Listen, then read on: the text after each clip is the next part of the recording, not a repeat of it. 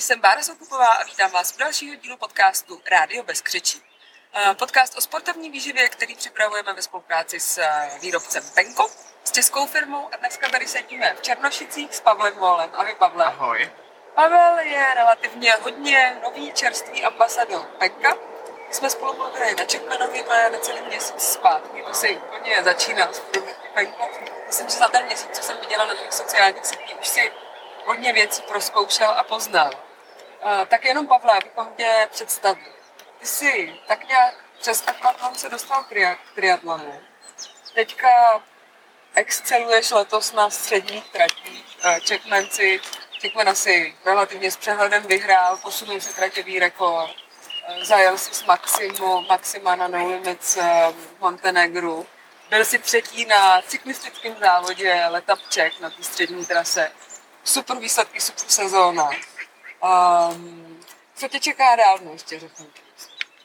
Co mě čeká dál v letošní sezóně z hlediska závodů, tak eh, teď doplňkově menší závody eh, spíše lokálního charakteru, nicméně na závěr sezóny nám teď už potvrzené mistrovství Evropy ve středním triatlonu v belgickém Mene koncem srpna a týden na to potom startuji eh, vlastně v mém debutu v celém Ironmanu v rakouském Podersdorf. Hmm. Je ten týden mezi tím ideální? Není to trošku blízko? Samozřejmě, že to není ideální, nicméně já jsem byl postavený mezi, to, mezi, mezi tyto dva závody, uh, přičemž ten Podersdorf splňuje nějaká kritéria, která jsem si stanovil na, na zajetí nějakého velmi slušného času a výsledku. A to mistrovství Evropy vlastně padlo až teď později jako rozhodnutí, poněvadž jsem byl přímo nominován na základě letošních úspěchů. Které jsou nespochybnitelný moc eh, gratulujem. A já půjdu rovnou na věc, jak důležitou součást triatlonu a zvlášť středního a dlouhého triatlonu dělá strava v přípravě sportovce a jak je to v přípravě závodů. Uh, já bych tvrdil, že skoro zásadní. Nicméně tam jsou prvky, které by se tak jako měly prolínat a měly by víceméně tvořit tu celkovou tréninkovou v úzovkách pohodu toho, toho sportovce, což je úplně zásadní. Já jsem toho názoru, že nejdůležitější na, na tom nastavení je to, aby člověk eh, se cítil psychicky v pohodě a měl energii, měl motivaci e, trénovat a do toho samozřejmě patří výživa. Nicméně nějaké až zbytečné přihrocování, kdy se potom člověk může třeba stresovat tím, že toho dneska byl tolik, či, či tak podobně, tak e, pro mě osobně nemá úplně význam, protože mě to pak stresuje a spíš, spíš jsem nekomfortu. Takže já si radši dobře najím v rámci možností kvalitního jídla a kvalitní stravy a cítím se pak i psychicky v pohodě, mám energii na trénink a, a je mi dobře, baví mě. Mm. No a jenom abychom si dokázali představit, kolik uh, hodin týdně trénuješ, co znamená tvůj tréninkový týden a co znamená tvůj tréninkový den a jak to doplňuješ tou stravou tak můj takový standard je kolem 20 až 25 hodin. Přičemž si k tomu Ironmanu bych ten objem chtěl navýšit až na, na, na 30 hodin týdně. Trénuji z pravidla dvě až tři fáze, eh, většinou stačí třikrát týdně mít ve vodě. Eh, dominantní disciplínou je pak cyklistika, tam, eh, tam se pohybuji minimálně na 10 hodinách týdně a běhám kolem 5-6 hodin každý týden. Co se týče výživy, tak se snažím tu výživu přizpůsobovat tím daným tréninkům, které ten den mám. To znamená, že když ráno jdu plavat, mám třeba lehké plavání, tak leckdy ani nesnídám. Eh, nasnídám se kvalitně až po plavání. Když mám těžké plavání, tak snídám například kalupu před, eh, před tréninkem. Mezi tréninkama potom si dám velkou snídaní, abych měl energii na další fázi. Dopoledne třeba dělám nějakou administrativu, pak poledne jdu na, na nějaké kolo, a často to dopadá tak, že není úplně čas na oběd, anebo oběd vám třeba až ve tři hodiny někdy, což není úplně ideální, ale snažím se, snažím se potom obědovat nějakou formou eh, třeba těstovin, eh, rýže sacharidových, eh, sacharidové stravy, vzhledem k tomu, že mě čeká třeba ještě závěrečná vědecká fáze večer. A večer pak si dám už maso, protože vím, že, že už moc nečekám, budu klidně zažívací systém trošku Hmm. A čím se, čím se odměňuješ? Jsi jako, teď to vyjmenoval, to jsou zdravé věci, dobré, kvalitní výživa. Máš nějaké neřesti taky? Uh, mám moj, mojí největší neřestí asi, že jsem si někdy schopný koupit třeba pytlík bonbonu a jsem ho naposazit.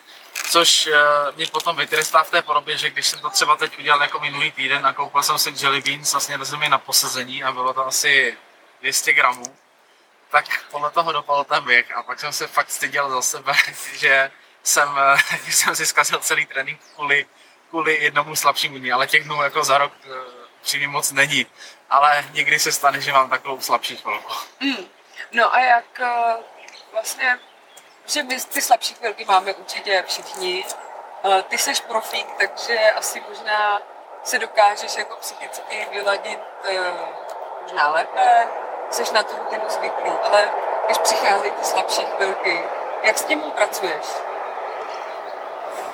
Když přijde slabší chvilka, tak pokud samozřejmě nestává se mi to často, pokud se to stane už, tak potom jsem o to víc motivovaný v tom tréninku se soustředit výhradně na ty, na ty mé cíle. A si myslím, že je pak pro mě největším trestem paradoxně to, když, když chybu udělám, tak, tak se snažím potom o to víc makat, aby, abych se posouval dál a už, už takhle nehřešil podobně. Hmm. Stane se ti někdy, že se ti nechce na trénink? Stává se mi to velmi často. To, ono to tak vypadá, že trénink je vždycky zábava, ve sociálních sítích to tak i má vypadat, že, že je to skvělý proces, že to miluje, což tak je ve skutečnosti, ale člověk, když něco miluje, tak co stejně k tomu tak patří, že, že, že se mu to někdy dělat nechce, protože je to nějaký určitý nekomfort, nebo třeba má ještě jiné věci v hlavě, které ví, že by měl řešit a místo toho třeba tuhle chvíli trénuje.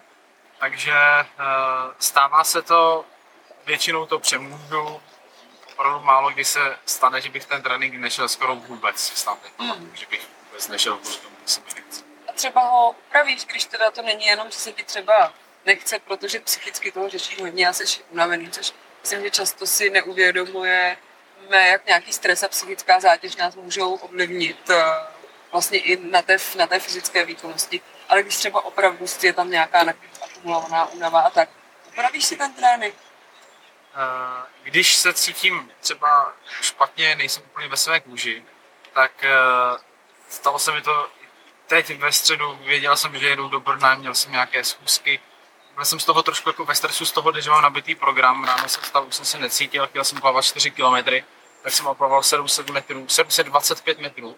Vylezl jsem z bazénu, řekl jsem si ne, radši dodělám dneska, co mám v hlavě, co musím dodělat mhm. a zítra odrénuju další kvalitní den, kdy se budu plně soustředit na trénink. A tak to má být. Ten další den jsem otrénoval ve velmi dobré kvalitě, byl jsem, byl jsem se úžasně, byl jsem odpočatý a splnil jsem to, co jsem měl v tom tréninku. Takže je dobré potom eh, přistoupit k tomu, že není za každou cenu nutné, jak se říká v tom nějakém, nějaké té filozofii, že člověk musí ten trénink odejít, i když se mu nechce, když, to, když, když se necítí. Je dobré, aby ten člověk sebe reflektivně vyhodnotil, jestli fakt je ve své kůži nebo není pokud ten trénink, ne, jak má naplánovaný, nemůže reálně opravdu splnit, tak za mě nemá cenu ten trénink v jakékoliv jiné formě jakoby odtrénoval. Mm. Ale druhá fáze je ta, že tím posiluje tu mentální odolnost a to psychické nastavení, že zkrátka, když musí, tak musí. To je zase druhá strana. Jo, já vždycky se bavím o tom, že ty tréninky, do kterých se nám jako moc nechce a třeba bolí a jsou nepříjemné, protože nemáme tu formu, tak většinou pak nám dají jako nejvíc právě v té eh, v psychické odolnosti. Ono to tak skutečně je. Já jsem to tak v minulých letech měl, ale nikdy se mi nepovedlo zajet jako dobrý výsledek z těchto tréninků. Já mm-hmm. jsem mhm. vlastně v posledním roce a půl v úvozovkách zvolnil, ne tím, že bych trénoval méně, ale zvolnil jsem v tom tlaku na sebe. Viděl jsem, že nějaké dny musím mít nějaké tréninky. V minulosti jsem vždycky šel, ať jsem se cítil nebo ne. Teď si řeknu, necítím se dneska to zkrátka na tom kole nebo na běhu nebo ve vodě nezvládnu nic se neděje, budu si třeba jenom pro zábavu vyklusat, protože to není ono a ten trénink vložím třeba v podobné nebo stejné formě o den, dva, tři, hmm. později podle toho, jak se cítím a jak mám na to nastavenou hlavu. Otrénuju to a, a nepřetrénuju se a to tělo tak nejničím, že cítím se celkově lépe. Tuhle filozofie já ti můžu jenom potvrdit. Absolvovala jsem to sama na sobě taky. Co je zajímavé na tobě, je, že ty se trénuješ sám. Ano. Takže jsi sám sobě trenérem jaká to má úskalí, protože podle mě je to trochu jako právě pak náročnější na sebedisciplínu ty máš i svoje tréninkové svěřence, já taky občas někomu radím s tréninkem a mám pocit, a já jsem to historicky tak měla, když jsem měla běžeckého trenéra, že vlastně mi to vyhovuje, že to je taková, já tomu říkám, externí pevná vůle.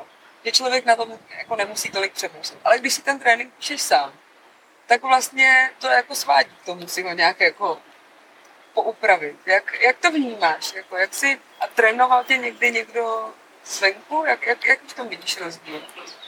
Začal bych tou historií. Mě trénovalo už několik trenérů a se všema ta spolupráce relativně velmi rychle skončila. A to z toho hlediska, že to nechci nic říkat proti jejich práci, oni byli skvělí trenéři, ale byl jsem třeba jednou přetrénovaný tím způsobem, že to skončilo únavovou zlomeninou na tom mononuklóza a odrovnalo mě to na půl roku. Protože jsem zkrátka musel plnit ty cíle, věděl jsem, že to mám napsané, tak se to plní a vůbec jsem nepřemýšlel na tom, že třeba toho na mě může být moc, až jsem potom zjistil s nějakými zkušenostmi pozdějšími. Uh, dalším trenérem jsem potom psychicky nějak vyhořel, že najednou v jednu část sezóny jsem spíš necítil nějakou jakoby osobnější podporu a najednou jsem přestal mít ten drive v té hlavě a tu motivaci vítězit v těch závodech nebo jít za tím úspěchem. Víceméně pak po těchto zkušenostech jsem se začal trénovat sám. Od té doby jsem nebyl ani jednou zraněný. Uh, zjistil jsem, že se, se sebou umím perfektně pracovat, dokonce se v tom pořád zlepšu. Uh, nacházím cestu, jak moje tělo funguje, zkoumám nové tréninkové metody, trendy a naslouchám, naslouchám tomu, co mi tělo říká a jakou odezvu. Je to asi nějaké vystupní vnímavosti, který si myslím, že mám velmi vysoký, protože hodně, hodně jsem citlivý sám na sebe, na mi tomu nějakou propriocepci, motoriku a vnitřní stav prostředí, stejně jako psychiku, jsem v tomhle jako fakt velmi citlivý a hodně to vnímám. Jsou lidi, kteří třeba podle mě to taky nevnímají, ale díky tomu si myslím, že trénuji zdravě, pořád se posouvám a výsled, víceméně ty výsledky za mě mluví asi úplně za všechno. Takže trénink, být sám sobě trenérem není úplně jednoduché. Potřebuješ k tomu vždycky ideálně zpětnou vazbu, což, což se hodí. Ale tu nejlepší zpětnou vazbu si pak mohu dát vlastně sám, když, když reálně si dokážu na ty otázky nějakým způsobem odpovědět a pak třeba to jenom s, ně, s nějakým jiným trenérem prokonsultuju, co by mi třeba on na. Hmm. Ty si říkal, že ještě nemáš výživový plán na toho celého Ironmana. Jak, jaký je tvůj výživový plán na tu střední trať? Můj výživový plán vychází z mých osobních zkušeností a dejme tomu z nějakých nutričních doporučení. Je dáno, že bychom měli eh, přijmout eh, nějaké gramy sacharidů, ono se to udává na kilo či, či na hodinu v tom dlouhém triatlonu je nějaká tolerance z hlediska střev eh, doporučovaná kolem 90 gramů na hodinu. Nicméně já jsem schopný si dostat třeba až eh, na 110 gramů na hodinu v tom polovičním Ironmanu. Byly značky eh, výživy, které mi opravdu neseděly a když jsem si jich dal produktů méně, tak jsem z toho měl zažívací potíže a víceméně je pro mě hrozně důležité to testovat a potom, eh, potom eh, stanovit ten příjem v tom závodě, čímž platí pravidlo za mě, čím víc, tím lépe, protože eh, ty sacharidy se v nejhorším nevyužijou, ale nejhorší případ je, že máme nedostatečný příjem a to tělo potom, tělo potom strádá energie. Já teda jsem četla a vlastně to bylo o maratonský výživě, která je podle mě ještě trošku náročnější, protože vlastně jak je to jenom běh na tom kole, se dá přece jenom jíst trochu lépe, než, eh, než jenom při běhu. Ale tam vlastně ty studie říkají, že čím víc sacharidů do sebe jsi schopný dostat, aniž bys mm-hmm. rozdráždil zažívací ústroj, tak tím ten výkon je ve výsledku lepší. Je to tak, určitě fakt je to o té toleranci a to je to ale jediná limitace, kterou bych to viděl. Ty teď mluvíš jak kniha a i když jsme spolu mluvili na Checkmanu, tak jsi to měl super naplánovaný. Pak si mi řekl, jak jsi to skvěle vlastně zvládnul, jak to fungovalo. Měl si schovaný emergency gel, aby jako když se něco stane, což se ve výsledku hodilo a tak dál. Ale jako učený z nebe nespad. Takže já předpokládám, že jsi prošel i nějakými chybami, že jako se to musel naučit taky většinou člověk si musí k těm věcem nějak dojít svojí zkušeností.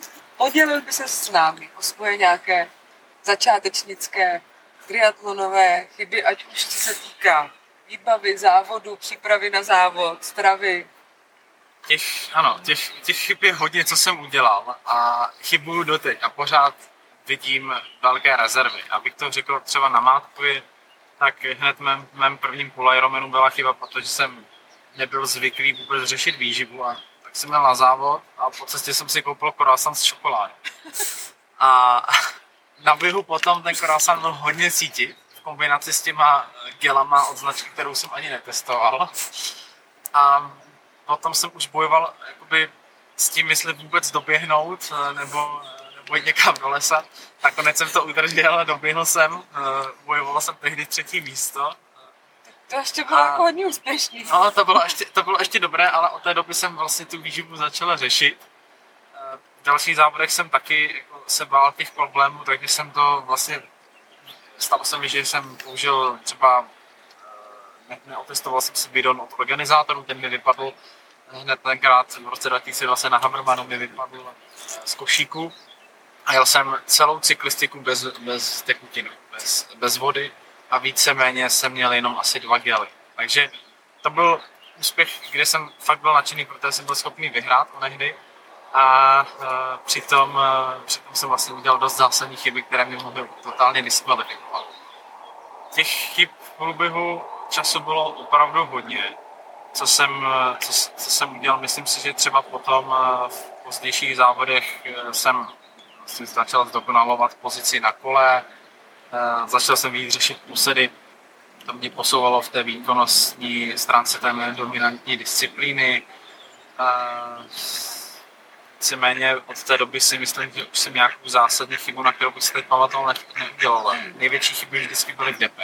Já jsem ztrácel a na loňském Checkman triatlonu jsem na něm ten závod vlastně prohrál, sice jsem skončil třetí, ale ztratil jsem na vítěze minutu 50 v depek, přičemž on mi dal výsledek času dvě minuty.